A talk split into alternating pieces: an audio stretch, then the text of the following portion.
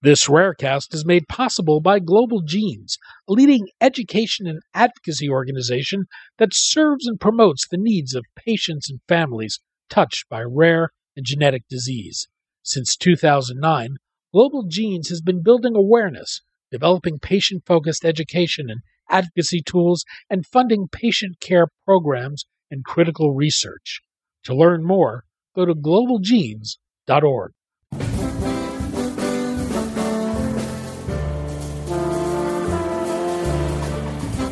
I'm Daniel Levine, and this is Rarecast.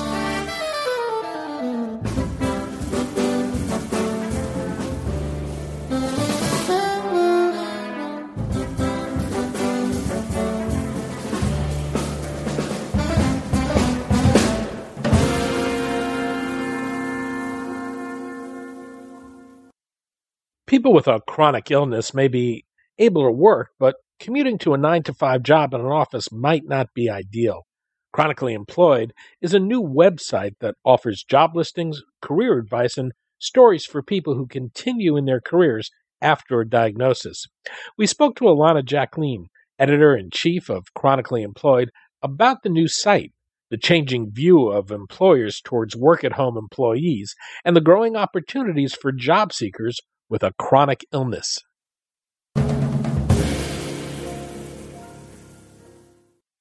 Ilana, thanks for joining us. Thanks.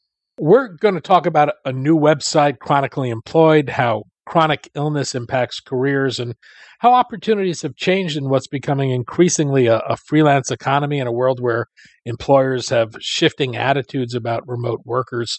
Let's start with Chronically Employed. What is it? Who is it for? And what will people find there? Chronically Employed is a website I just started. Basically, the goal of it is we're looking to connect patients with opportunities to work flexible or remote jobs, provide them with some expert career advice, and showcase some stories of patients who have successfully maintained careers during the course of their illness. And how did this come about? What what drove its creation? So personally, uh, I have two diseases. I have dysautonomia and primary immune deficiency disease, and I've been working um, mostly freelance for um, the last 10 years. I do a lot of writing and marketing.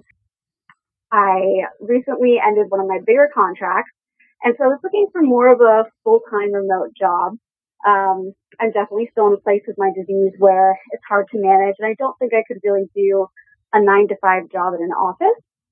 Um, so I was looking for job opportunities that would be something that, that I could really sink my teeth into, show off my skills, but still manage my illness at the same time. So um, I started looking and I realized that there are a lot of opportunities out there to work remote jobs.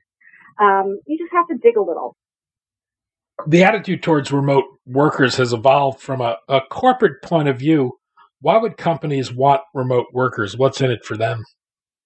Uh, there's a lot of things in it for employers. Um, as far as hiring remote employees, you're digging into a much larger pool of talent when you look at remote uh, candidates because you're really letting them work from all over the world. So, you know, if you're looking for specific jobs, patients or, or employees with specific experience, um, definitely there's a greater chance of finding them if you're allowing them to work remote. It's also something that saves costs in the long run. Um, a lot of companies right now are mostly digital and they're looking to get rid of that overhead. And a lot of that sometimes involves having a physical office. So a lot more people right now are, are running towards the trend of hiring remote employees. One of the challenges for companies for managing remote workers that it requires a different approach than what they might be accustomed to doing. Managers can't stroll by their staff desk to see if they're grinding away. Instead, they, they need to manage by objectives, which I'd argue they always should be doing. But how well equipped are companies to managing remote workers today? I agree. It's definitely something that should be based on what's getting done. Um, so a lot of uh, a lot of companies have um, taken to this trend, and so the things that they're discovering is, you're right. Um, you know, you can't sit over someone's shoulder and, and see what they're doing all day.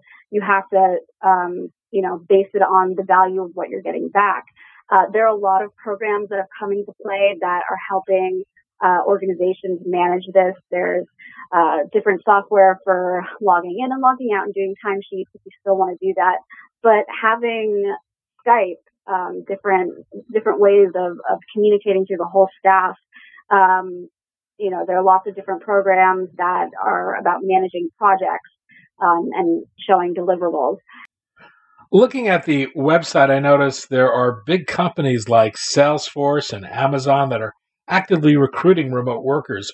Are there companies that are particularly welcoming places to remote workers today? There are a lot of big companies that are following the trend. Um, so yeah, we've seen Hertz, Disney, Amazon, um, and this is great for them because they they have so many um, locations and being able to use patients for things like data entry, call centers, customer service. It's definitely giving them a lot more value for their buck. Uh, how are the career opportunities? Do employees generally have to give up chance for growth or pay or benefits in order to work this way? No, not at all. Um, and I think that uh, remote employees have uh, a really good chance to show off their skill set. So, you know, when you take a job and you're not entirely counting on the hours or, um, you know, who's coming in first and leaving last, you're looking at the actual work. So really there is an opportunity for growth there. And as so many companies are putting their entire staff on remote positions, um, there's the same kind of growth that you would get at a physical company. One of the issues people who work from home often face is the blurring of their home and professional lives. I, I think, contrary to the perception of employers who may fear that people don't put in a full day's work, from what I've seen, work life and, and home life often blur and it's very easy to work at all hours. How important is it for remote workers to find ways to turn off work, develop some separation? Well, that's um, that's definitely uh, something that that uh, there's a lot of discussion about. Um, I know personally from my own experience, working freelance and working remote, I I do have that problem where it's hard to shut down. Um, but that's also got a lot to do with the fact that I love what I'm doing. And because I work remotely and I, am able to kind of really put myself out there, I've managed to find jobs that are really meaningful to me. So, um, so yes, my problem is definitely finding out when to shut that off. Um, but this works really great for, for chronically employed. You know, we're looking at a pool of, of candidates that have chronic diseases. So their schedule just doesn't follow a natural, you know, nine to five schedule. They might have days where they're in the hospital and they're up till three in the morning getting the actual work done. So this is kind of proved to be more of a, a benefit to them than, you know, than a, than a con. Well, the, you know, the, the flip side of that is that, you know, people with chronic illnesses, many of them may go through flares in their disease how do they manage those times when they need to scale back what they're doing? How do they meet their work responsibilities and manage their health through such periods? Well, there are a couple of things that we're looking for when we're looking for jobs for patients who are chronically ill. We're looking for remote positions, which definitely helps when, when patients have um, flares when they're in the hospital. Um, you know, they can still uh, find ways to, to get that work done. We're looking for flexible schedules so that patients who maybe have more problems during the day can get work done at night or vice versa. Um, there are a lot of companies who are taking advantage of all of the new technology that that allows groups to work remotely to get deliverables done on time. Uh, and patients are uh, they're having a, much easier time kind of dealing with that work life balance, even when they have uh, severe episodes of illness. And are there any kind of code words employees should look for when looking at job listings for remote jobs that might indicate that type of flexibility they need? We are definitely looking for words like remote and the word flexibility. Um, you might also look for things that are there's definitely a difference right now. A lot of people are freelancing and there are a lot of platforms out there that allow patients to look for shorter term jobs or gigs. Um, that are a little bit more clear in their description as far as, you know, they might need a project done. Um, they have a deadline, they have a budget for it. Um, so that's, that's something that, uh, might be the best option for patients who are going through really severe periods of illness but still want to try to work. Well, in many cases, the, these are people who are not working as traditional employees but are technically contractors. There's a, a load of issues that go with that.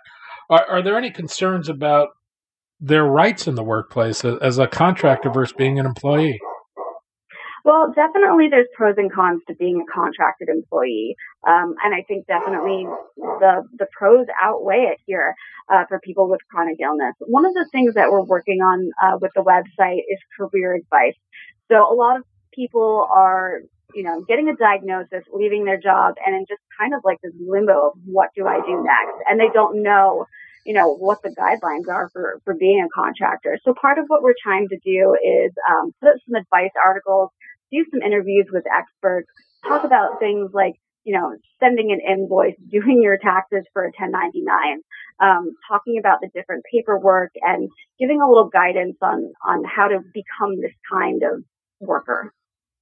One of the, the big issues I imagine for these workers is that they've got a chronic illness and as a contractor as opposed to being a full-time employee they likely not be eligible for health insurance through through their company. This is a common benefit that full time employees are afforded, not the case of contractors. How do chronically ill workers address this? This is definitely a huge problem and something that you know we're going to be exploring uh, definitely over the next year as we look at different patient stories um, and kind of figure out what jobs patients are getting as far as um, benefits a lot of patients end up having to get Medicaid or insurance through their uh, spouses or families if they're under the age of 26. A lot of patients uh, who are looking for um, short-term jobs and gigs, there isn't going to be an opportunity there for insurance. Now, I'm not saying that there's not a chance for having benefits at all. Certainly, there are some job listings that we've seen that do have full benefits, even for remote work. It's a little rare, but they're out there. And um, one of the things that we're really trying to do is, is highlight job listings like that that really have a livable wage or um, you know a great budget for a short term project. So we're we're hoping to expose some opportunities and and give patients a chance to see what's really out there. I know you're in touch with a, a lot of chronically ill people who work remotely. What what are the big issues of concern for them? Are are there themes you're hearing? Over and over and over again, the issue is flexibility and work environment. You know, is the job something that I can do from home or hospital? But there's also been a lot of discussion about, you know, people who are already in a job who come down with an illness or an illness becomes so severe that it, it completely interferes with your job. Then what? What do you do when you're already in a job?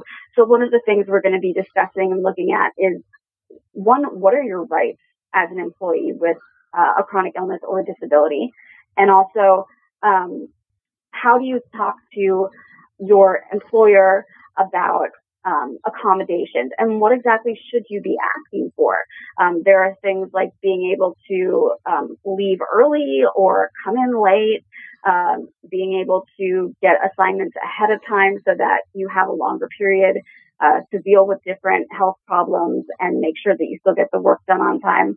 So we're hoping to talk with a lot of patients who are, are really in the thick of it, really in those situations right now, who can provide, I mean, hopefully advice, but also reality on what to expect if this is something that, that ends up happening to you. Well, what advice would you have for someone recently diagnosed with a chronic illness who's looking to work in this way? Um, personally, I, I really believe that remote is the way to go, and I'm excited that I've seen, um, particularly in the last couple of months, some amazing opportunities out there that are remote.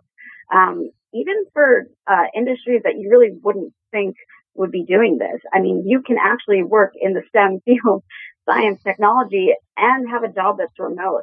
Um, there are companies hiring doctors and nurses uh, for pretty great salaries considering what they are to do things like um, speak with uh, healthcare companies and patients over the phone on hotlines. So there's there's a lot of unique opportunities out there. Ilana Jacqueline, editor of Chronically Employed, which you can find at chronicallyemployed.com. Ilana, thanks so much for your time today. Thank you for, so much for having me.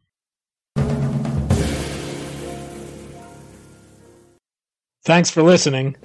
For more information about rare disease and to connect to the rare disease community, go to globalgenes.org. To keep up on the latest news and trends affecting the rare disease community, be sure to visit raredaily.org. You can subscribe to the Rarecast RSS feed through raredaily.org or through SoundCloud, iTunes, Stitcher, or your preferred podcast manager.